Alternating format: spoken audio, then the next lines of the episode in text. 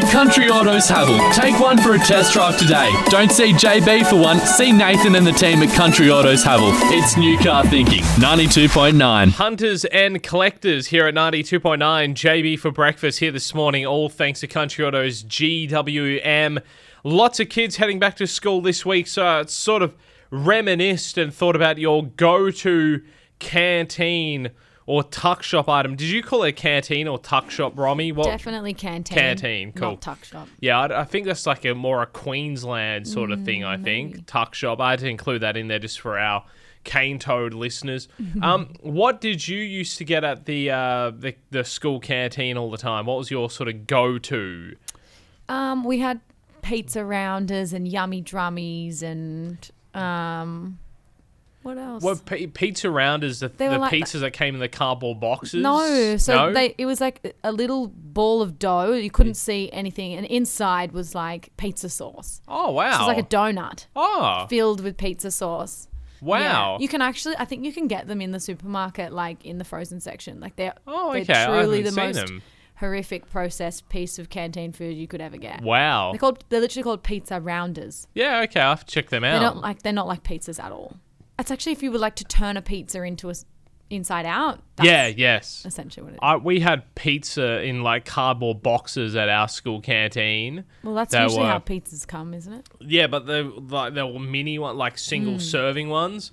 But they used to, the topping would stick to the cardboard top. Mm. So when you peeled the cardboard top off, all the cheese and amazing pineapple, because pineapple and pizza, mint.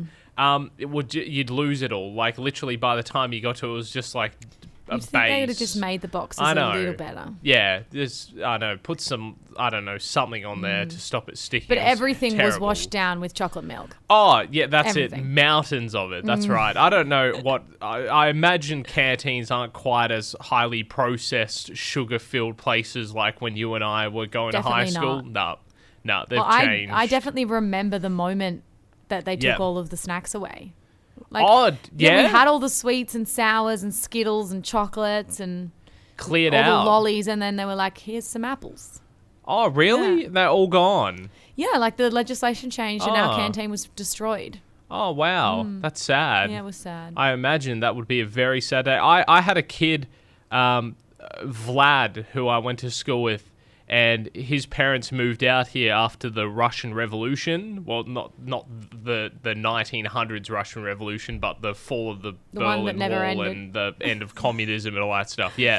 So he was still adapting to Australian life, and he didn't want to line up at the school canteen line, so he used to make me do it, right? But there was something in it for me. I wouldn't just do it for Vlad. He would just give me money. He would just give me, like, sometimes it would be $5, sometimes it would be 10, sometimes it would be $20. That's a lot of money for a kid at a canteen. I don't know where he was getting it from. My God. I didn't ask any questions of Vlad. Don't ask questions. He was a very cranky looking man. You didn't want to mess with Vlad. So I'd line up for him and he'd just tell me what he wanted. It was usually his order was light and tangy chips. He loved light and tangy chips. He told me they'd never had light and tangy chips in the mother country. So he loved them. So he'd give me like $10 and go buy me a bag of light and tangy chips. So I'd line up, I'd get his bag, and I was, whatever the change was, no matter what it was, I got to keep it. Oh my God. That was part of my payment for lining up. You could have got rich hustling off Vlad.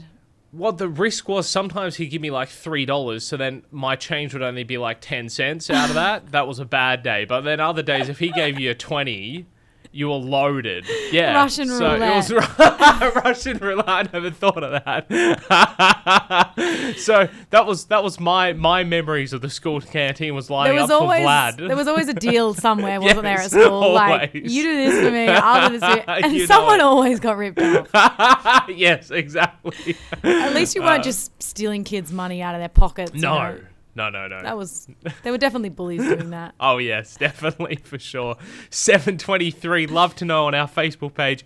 What was your go-to at your school canteen? 676-229 or on our Facebook page. The Country Autos Havel. Take one for a test drive today. Don't see JB for one. See Nathan and the team at Country Autos Havel. It's new car thinking. 92.9. Have you ever ate food made by someone famous? And I should say eaten food made by someone famous. Apparently I made a slight grammatical boo-boo on our Facebook page yesterday that everyone likes to be smart on and say, do you mean eaten? Yeah. At the end of the day, you got what I was trying to portray, you know. Have you ever ate food made by someone famous? Someone ate food from Heston Blumenthal. He's like the fancy mad scientist fella when it comes to food. He does all the fancy stuff with the dry ice and makes, you know, like snot-flavored ice cream and stuff like that, just as an example. I mean, the example I could have gone with what Laura, who said she ate at Heston Blumenthal's restaurant in Melbourne, was, and that was, how about this? She had roasted bone marrow. That's not super-duper fancy, but anyway, I'm sure he fancied it up. Laura's underselling it, I'm sure. And then they had Vegemite ice cream for dessert, which apparently tasted amazing. I mean, that would be like, I didn't like, remember when they did the Vegemite chocolate? That was gross. It was the chocolate and it had the Vegemite filling. That was nasty. Vegemite needs to just be left as a spread. Yeah, that's it. Just put it on toast. Just a little bit on toast. Done. Yeah, that's it. I think sort of Cadbury and maybe Heston Blumenthal was going for the same thing, the salted caramel craze. Vegemite being similar with the salted caramel. Kind of. Really? No? I'm on my own with salty, that one. But it's not caramelly. Maybe, I don't know. But if you pair it up with, how wanky. That's the wankiest thing I've ever said on this show, I think. Vegemite up with a little bit of caramel. If you pair it up with ice cream, it's a bit caramelly, isn't it? No, maybe with ice cream, yeah. I've never tried it. No, I haven't. Can't say I've tried Vegemite and ice cream. Look, I don't know if we want to wait on a waiting list for 2.5 years to eat at Heston's restaurant just to try it and pay God knows how much. Look, I would. I wouldn't say no. Yeah? No, I wouldn't either. No, I'd give Heston Blumenthal's food a try if someone else was paying. Absolutely. And I might have should line hop. But aside from that, I don't know. Hey, we're going to go from the fancy Heston Blumenthal food all the way down to the other end of the spectrum next. We're going to have a look at your canteen go-to food. We'll get to that next. The Country Autos Havel. Take one for a test drive today. Don't see JB for one. See Nathan and the team at Country Autos Havel. It's new car thinking. 92.9. Segala and James Arthur right here at 92.9. JB for breakfast at 7:46. Time to have a chat with our member for Tamworth, Kevin Anderson. How are you, mate? Morning, JB. How are you, champion? Doing very, very, very well. Man, I got to say, I went for a bit of a drive on the weekend. That Werris Creek Road, it is lumpy, bumpy. It mate, is 100%. Gross. Mate, you are spot on. It shakes your car to bits in some places and it just got to be fixed. So the other day, we had the roads minister in town, and I took him for a ride along there. He goes, holy smokes, this is pretty rough. I know people have been calling for it to be fixed. So, mate, that's what we're going to do. We've got $10 million to be able to upgrade Werris Creek Road. That's 17 Ks around the Durai section and make it a bit safer, mate. So you're 100% right. It's got to be fixed, and we're on it. Fantastic. And some of the community feedback for Gunaganoo Road's all wrapped up as well.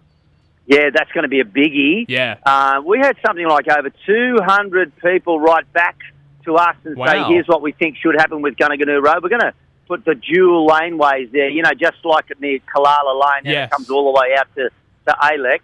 So we're going to duplicate that.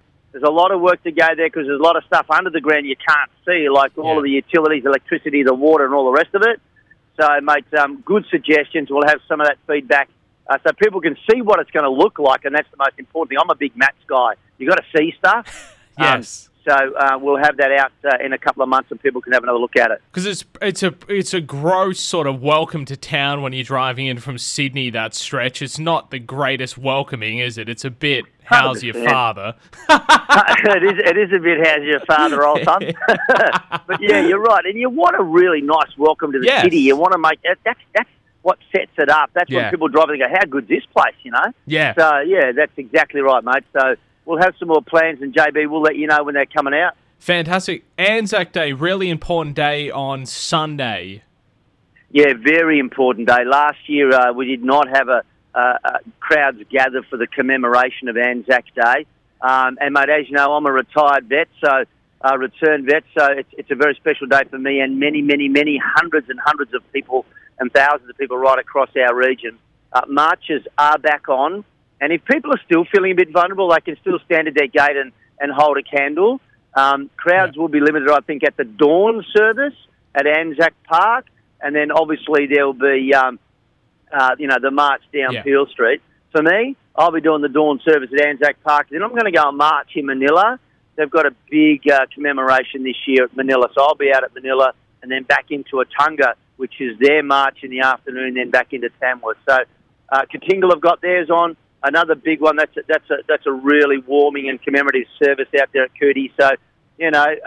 for those that are going to get out and commemorate and pay our respects to those that served our great nation, JB, we salute you. Yeah, exactly right. That's it. And there's more details about the details for Anzac Day. We'll get up on our website very soon. And just quickly, too, right up your alley, the Tamworth Cup on Friday. Can't wait. Yeah. Can't wait. As the racing minister, mate, I love it. I'm the worst punter in the world. I just go to the bookie and give him $10 and go, mate, it's a donation. Don't worry. But yeah, so we've got the Calcutta at the Longyard on Thursday night. Come along, have a beer with us on Thursday night at the Longy. Looking forward to that. Yeah. And then Tamworth Gold Cup on Friday. It's going to be a beauty. Yeah, certainly is. And it's the first time it's ran on a Friday for quite a few years, so that should be really good. Finally, what was your go-to food item at the school canteen when you were growing up? What was the sausage one? Roll. Sausage roll, was it?